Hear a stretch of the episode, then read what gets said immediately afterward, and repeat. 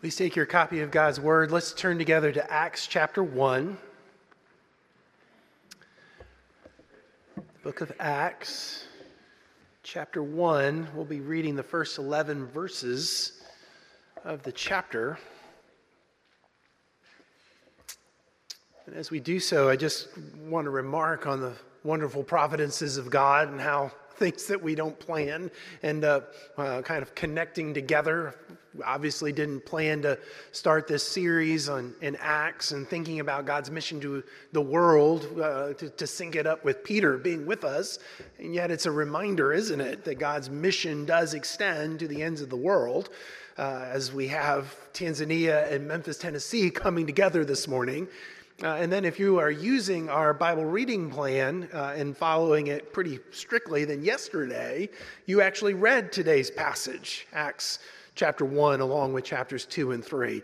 Uh, and so, even there, God is preparing us to consider his mission to his world uh, by, by the way we're reading the Bible together. Uh, if you've been listening to the podcast, the Three Big Things podcast, uh, we, we talked about how Acts and Exodus have some similarities in our Bible reading plan. We read Exodus and then followed it with Acts. In Exodus, Moses, as God's mediator, is leading God's people to the promised land um, where God will rule over his people as, as king.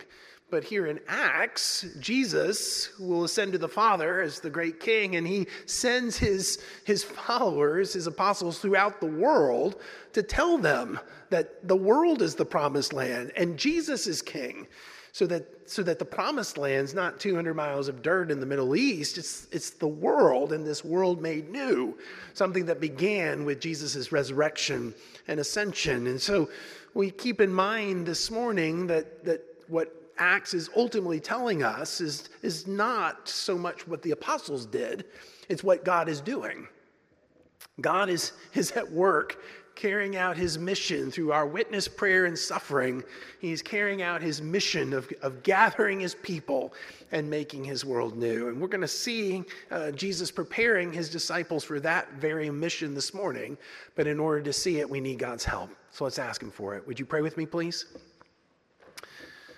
Almighty God, we do bless you for your great kindness to us and in giving us Holy Scripture and, and indeed pouring out your Holy Spirit upon us so that we might understand these words as the word of the Lord. Lord Jesus, we desire to, to lean into your mission, into the work you are doing in your world as the world's great King. And we pray that you would equip us for that task this morning. Encourage our hearts, we pray, as we see glorious riches in this portion of your gospel. If we pray it in Jesus' name, amen. So, Acts chapter 1, beginning in verse 1. In the first book, O Theophilus, I have dealt with all that Jesus began to do and teach until the day when he was taken up, after he had given commands through the Holy Spirit to the apostles whom he had chosen. He presented himself alive to them after his suffering by many proofs appearing to them during 40 days and speaking about the kingdom of God. And while staying with them, he ordered them not to depart from Jerusalem, but to wait for the promise of the Father, which he said, You have heard from me. For John baptized with water, but you will be baptized with the Holy Spirit not many days from now. So when they had come together, they asked him, Lord, Will you at this time restore the kingdom to Israel? He said to them, It is not for you to know times or seasons that the Father is fixed by his own authority, but you will receive power when the Holy Spirit has come upon you, and you will be my witnesses in Jerusalem and in all Judea and Samaria and to the end of the earth.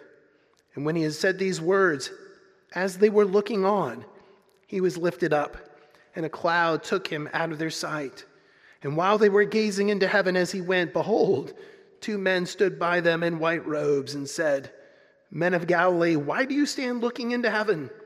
This Jesus, who was taken up from you into heaven, will come in the same way as you saw him go into heaven. This is the word of the Lord. Thanks be to God. So, Sarah and I called our son Sam uh, yesterday morning. He was preparing to head out to Italy uh, that afternoon uh, to attend a conference where he is presenting on um, cancer research that he is doing in the, his lab at Georgia Tech uh, and uh, uh, taking a poster and doing some other things and also learning and networking there. But when Sarah asked him if he was ready for his big trip, uh, my, my dear son sheepishly laughed and said, Well, not quite. Uh, I just realized last night I had no clean clothes. I need to do laundry, uh, which was actually super reassuring to me that someone that smart can actually forget to do laundry and, and needs to do it in order to prepare to go on a big trip. Because, of course, we know that in order to take a big trip um, and to carry out an important task, we have to prepare this evening, the, the pro football season will culminate in the so called Super Bowl.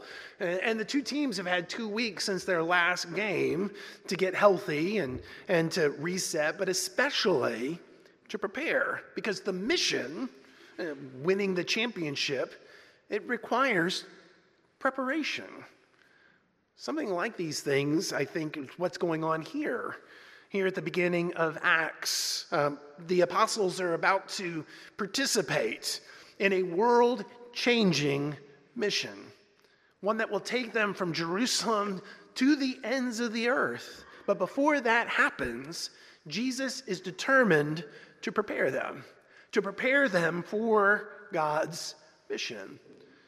But he not only wants to prepare them, this morning, he wants to prepare you and me. Because the reality is, is that you and I are called to participate in God's mission to his world.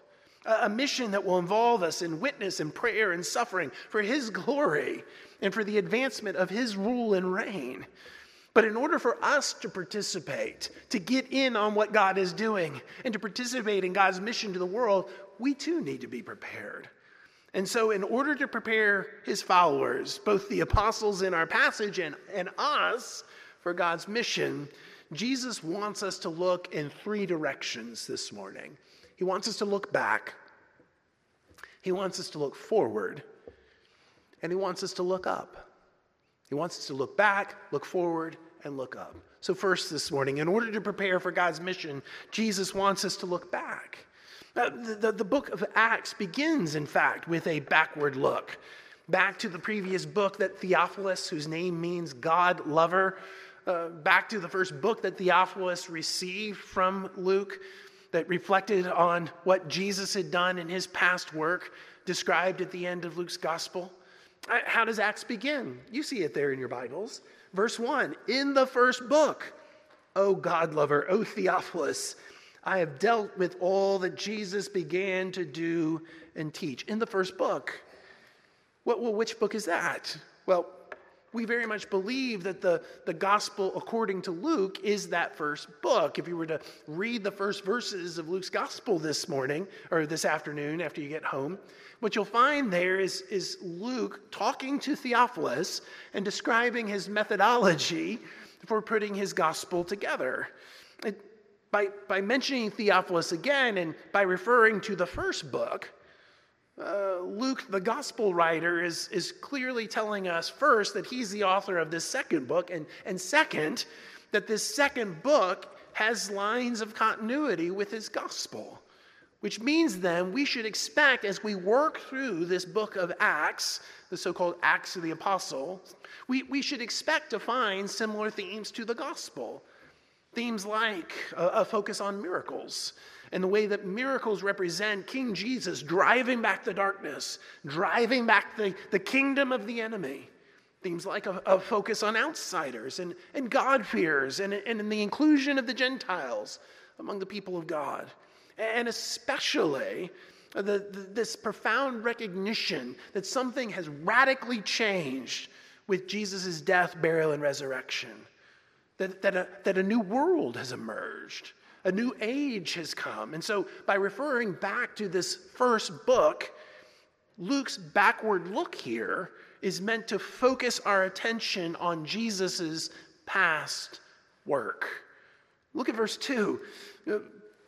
Luke says, In the first book, O Theophilus, I have dealt with all that Jesus began to do and teach, verse 2, until the day when he was taken up, after he had given commands through the Holy Spirit to the apostles whom he had chosen.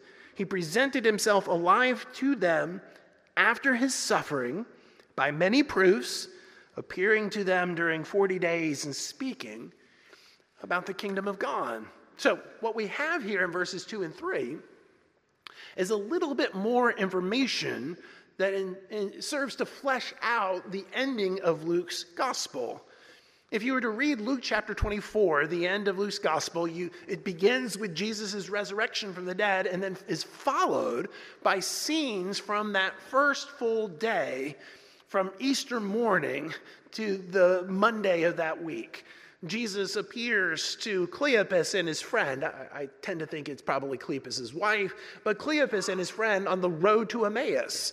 And there he is known in the, in the breaking of the bread after he's explained the word of God to Cleopas and his friend. And then Jesus appears in the upper room and begins to tell uh, the apostles, the, those who are hiding in the room, what his mission for them is. And then Luke's gospel fast forwards to the ascension of Jesus. And we begin to wonder well, what else happened? Was there anything else between that first full day, that Easter Sunday?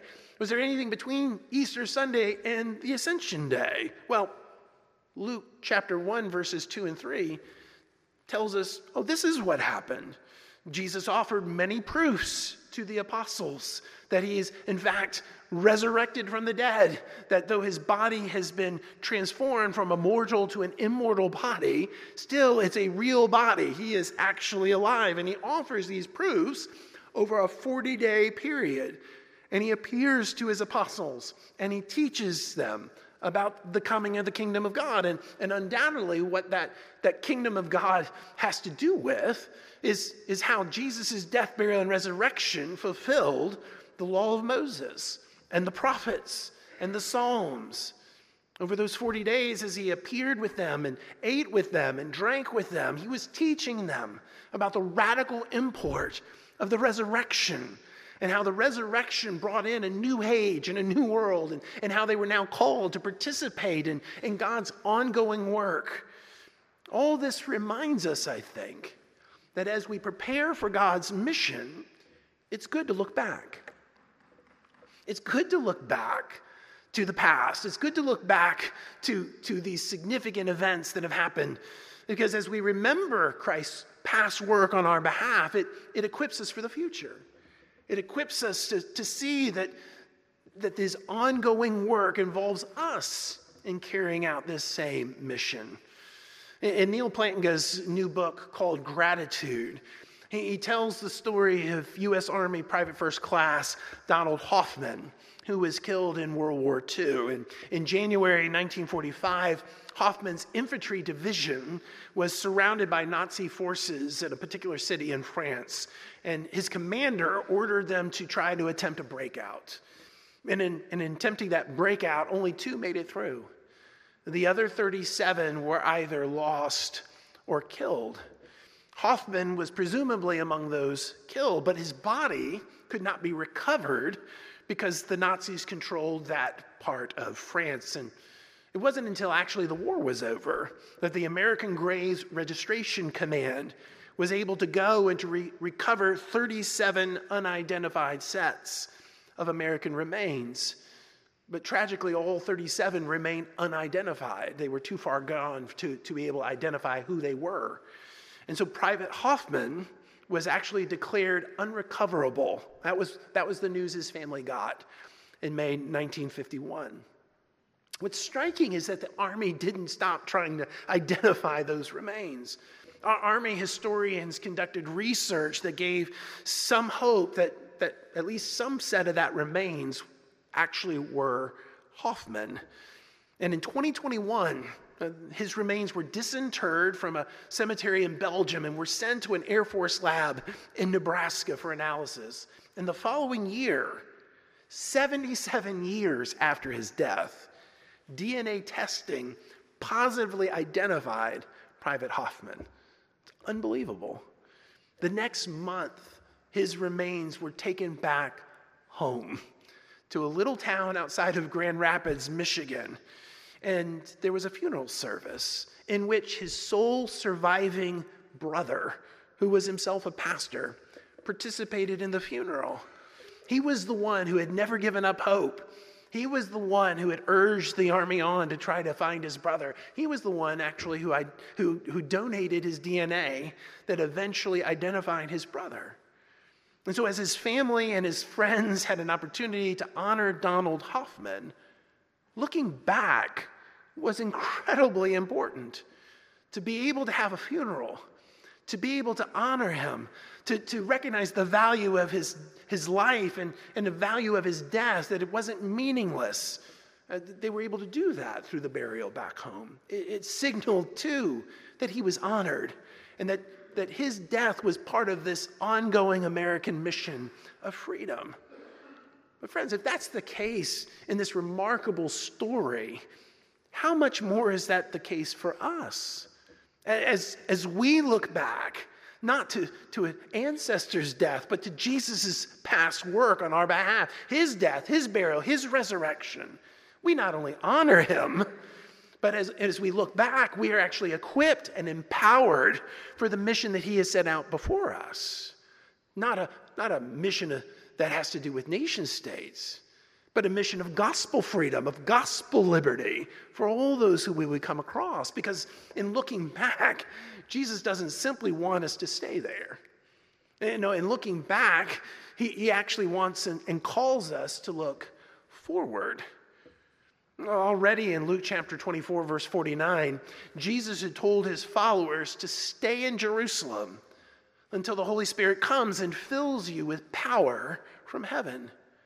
But, but here again in Acts, Jesus reiterates the, the way in which the disciples should look forward and look forward to the coming of the Spirit. Look at what, what he says in verse 4. Verse 4 And while staying with them, Jesus ordered them not to depart from Jerusalem, but to wait for the promise of the Father, which he said, You heard from me. For John baptized with water, but you will be baptized with the Holy Spirit not many days from now. Notice here that Jesus not only reminds his followers that he had promised the Holy Spirit, you heard it from me, but he also reminds them that John the Baptist himself had promised that, that the Spirit would come.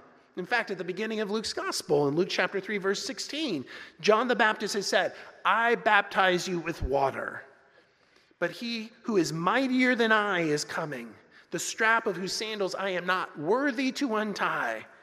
He will baptize you with the Holy Spirit and fire. And so there's something important there. Jesus here in Acts speaks of the Father baptizing with the Holy Spirit. John the Baptist speaks of Jesus baptizing with the Holy Spirit. And of course, both the Father and the Son are baptizing God the Father, God the Son. They're sending God the Holy Spirit to empower and fill full the, their followers for mission. And it will happen in just a few days, Jesus says. So wait here. Wait here. Don't hurry on. The Spirit will be sent. The Holy Spirit will empower you for mission. Of course, the, the promise of the Spirit just a few days from now it raises a question in the apostles' minds because in the Old Testament, the coming of the Spirit signals the end of the age. The, the coming of the Spirit signals a new age has come, the new creation has come, the kingdom has come, and, and the kingdom has come then to God's people. And so, quite naturally, it raises a question about the kingdom in their mind. And, and so they asked Jesus about it in verse 6. You see it there. When they had come together, they asked him, Lord, Will you at this time restore the kingdom to Israel? Now, we sometimes um, look at this question and we, we misunderstand it. We think that the, the apostles are, are once again angling for power. They, they desire somehow to have control. We, we kind of treat them like Ronald Reagan had treated Jimmy Carter all those years ago. There you go again, right? There you go again, apostles, asking for power. No, that's not what's going on here. Now, Micah chapter 4, Daniel chapter 9, even the, the songs that are sung at the beginning of Luke's gospel suggests that, that the coming kingdom involved Israel's triumph over their enemies and God's people rule, ruling the world. And so, if Jesus is promising the Holy Spirit is going to be poured out upon them, in line with Isaiah 32, in line with Joel 2, then surely that meant that the, that the end of the age was upon us, that the kingdom was coming in its fullness, that Jesus, the forever king, would be ruling over it now. And so the question is legitimate, and, and Jesus doesn't upbraid them. He doesn't say, There you go again, apostles. No, he doesn't do that at all. But he does do something. He, he reorients the question about the kingdom of God into a question, a far more important one, about the mission of God. Look at how Jesus does this in verse 7. Jesus said to them, It is not for you to know times or seasons that the Father has fixed by his own authority, but you will receive power when the Holy Spirit has come upon you, and you will be my witnesses in Jerusalem and in all Judea and Samaria and to the ends of the earth. So you see what Jesus does? The, the apostles ask a question about the kingdom that has to do with timing. At this time, are you restoring the kingdom? Are you doing this now? Jesus sets that timing question to the side. He essentially tells us that's above your pay grade. That, that's not a question for you. It shouldn't preoccupy you. That's in the Father's hands. You can trust that when the Father says it's time for the kingdom to finally come, it's going to come. And so Jesus sets aside this timing question about the kingdom and instead focuses us on the mission. And what's the mission? You will be my witnesses. You will be my witnesses. That's the mission. Now, the mission presupposes the outpouring of the Spirit, which would bring empowerment, right? Jesus says, You will receive power. When? When the Holy Spirit has come upon you. But the, but the main point is that empowerment is in order to the mission. So let's break Jesus' mission down for us a little bit further. He, Jesus says, You will. You will. This isn't a command, this is a prediction. It's a promise that, that if you're a follower of Jesus Christ, that, that you will be a witness. You will be. In the circles that Sarah and I grew up in, Acts chapter 1, verse 8 was a, was a common text for missions conferences, calling God's people out and commanding them to be witnesses. But, but Jesus doesn't say you must be or you can be. Jesus says you will be. If you are a follower, this is true of you. This is a promise of what you are like. You will what? Well, you will be witnesses. You will be witnesses. Now, the Old Testament had foreseen that God's people would, in fact, be witnesses. Isaiah 43, verse 10 says, You are my witnesses, declare the Lord. And so it is. These apostles and those who work with them, and by extension, those who follow in their path, we bear witness. We give testimony to what we've seen and heard and to what we've experienced. But notice, we're not just general witnesses or, or generic witnesses. Jesus says, You will be my witnesses. My witness will bear witness to and give testimony concerning the significance of Jesus' death, Jesus' burial, Jesus' resurrection. And we will do so as his authorized representatives. We belong to Jesus. You are my witness. You will be my witness. Not just witnessing about me, but belonging to me, Jesus says. And the sphere of this mission, you will be my witnesses, certainly encompasses our, those things that are closest to us, but will take us to the end of the world as the Old Testament foresaw. Isaiah 49, verse 6, speaking of the servant's mission, says that his mission will go to the ends of the earth. Instead of the nations coming to Jerusalem, as Isaiah chapter 2 saw, as Zion, this great mountain, is attractive and draws people up the mountain. No, rather than, than a, an attractive mission, this mission is expulsive. You will be my witnesses where? Everywhere to the ends of the earth. Wherever you go, as you are going, you will be my witnesses. So, so how does Jesus' rule and reign advance in the world? How does the kingdom come? Jesus' reign and rule comes as his spirit empowered, authorized representatives carry out the mission of bearing witness to his death, burial, and resurrection everywhere. Let me say that again. How does the kingdom come? How does Jesus' rule and reign advance? It comes as his spirit empowered, authorized representatives carry out the mission of bearing witness to his death, burial, resurrection everywhere. Now, here's the thing the mission doesn't end at the end of the book of Acts. No, the mission is ongoing. And the mission is, is not just the apostles' mission or those who serve beside them. No, this is now our mission. Jesus is calling us into the action. The same Spirit empowers us today. The same kingdom hope fires us today. The same mission is ours today, my friends. You are Jesus' spirit empowered, authorized representatives. You are the ones who are called to carry out the mission of bearing witness to Jesus' death, burial, and resurrection. And Jesus calls you to do that everywhere. To do that everywhere. Certainly to do it with your children and your grandchildren, to those in your family circle, certainly to do that in your, your larger extended networks, but wherever you go, everywhere you go, you are called by Jesus to be his witnesses. This isn't a command, this is what you are. You will be my witnesses. As those who've been empowered by the Spirit, as those who've been called by Jesus Christ, as those who bear witness to the reality of his death, burial, and resurrection and the difference it's made in your life, you're called. This is the mission. This is what we're to look forward to. Yes, we look back to the significance of Jesus' past work, but Jesus calls us to look out and look forward and to move in the direction of God's mission to the world. But there's one last direction we're to look as Jesus prepares us for mission. We look up. Look at verse 9. When he had said these things, as they were looking on, he was lifted up, and a cloud took him out of their sight. And while they were gazing into heaven as he went, behold, two men stood by them in white robes and said, Men of Galilee, why do you stand looking into heaven? This Jesus, who was taken up from you into heaven, will come in the same way as you saw him go into heaven. There's a sense in which this, this scene of Jesus' ascension into heaven is a, is a necessary prequel to the outpouring of the Spirit. After all, as Moses had to move off the scene in order for Joshua to take on his role as a leader of God's people.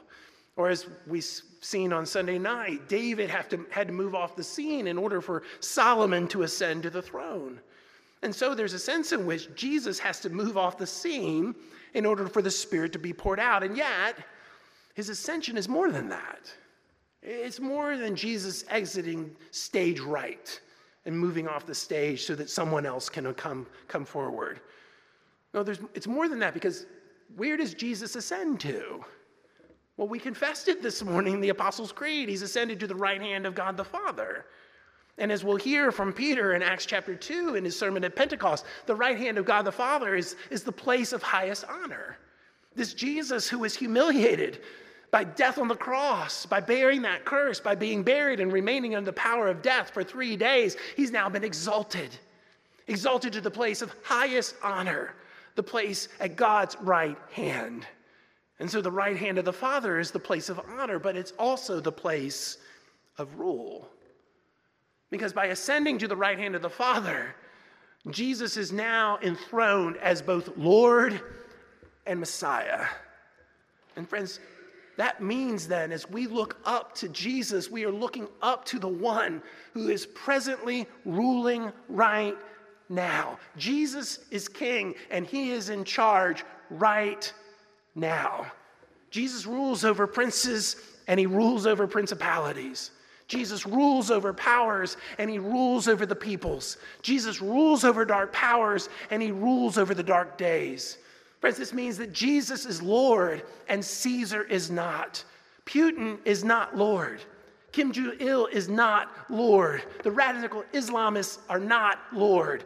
Biden or Trump, they are not Lord. No, Jesus is Lord. Jesus is the one right now who is seated at the right hand of the Father in such a way that our faith looks up to him. And our hopes rest in Him. And our deepest longings are to be with Him because our lives are hidden with God in Christ. And now we know that as we look up, we're looking up to the one who's in the Shekinah glory cloud of God, ruling over His world.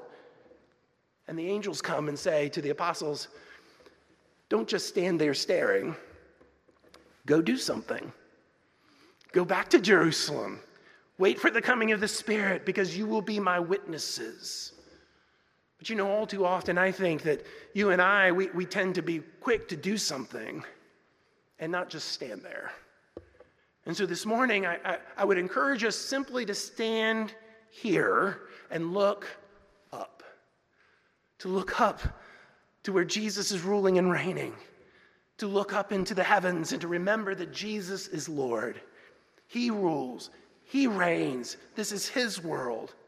But as we look up and we recognize that Jesus is ruling and reigning right now, we also need to remember Jesus is coming again. That's what the angels tell us at the end of the passage. In the same way that you've seen him go up, he's going to come back. And he's going to come back bodily. And he's going to come back in power and glory. And the, the nations will bear witness to this king who comes in glory that he is the true king of the world. And his name is Jesus. And so, as we go forward to bear witness wherever Jesus takes us in all the circles and networks we find ourselves, as we look forward to that, we also look up knowing that King Jesus is Lord and he's coming again. And we bear witness to this reality that one day the grave could conceal him no longer. One day the stone rolled away from the door. Then he arose. Over death he has conquered. Now is ascended my Lord evermore. And one day he's coming. And that will be a glorious day. We bear witness to this, my friends. That's the mission. Thanks be to God. Would you pray with me, please?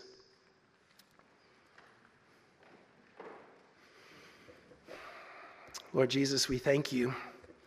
We thank you that you have called us into your mission to your world. Lord, we bless you too that you've empowered us. You haven't simply told us that you will be my witnesses without empowering us, but, but the God of heaven and glory dwells in each of us, filling us, empowering us for this task. And so, Lord, we pray that you would give us courage and that you would give us energy. And above all, you grant us great hope because there is coming a day when you will return and we will feast in the house of Zion and we will see you face to face and we will sing your praise with multitudes upon multitudes that no one can number. And we long for that day. But until that day, Lord, we will feast here this morning around this table. Grant us grace in this meal we ask. We pray it in Jesus' name. Amen.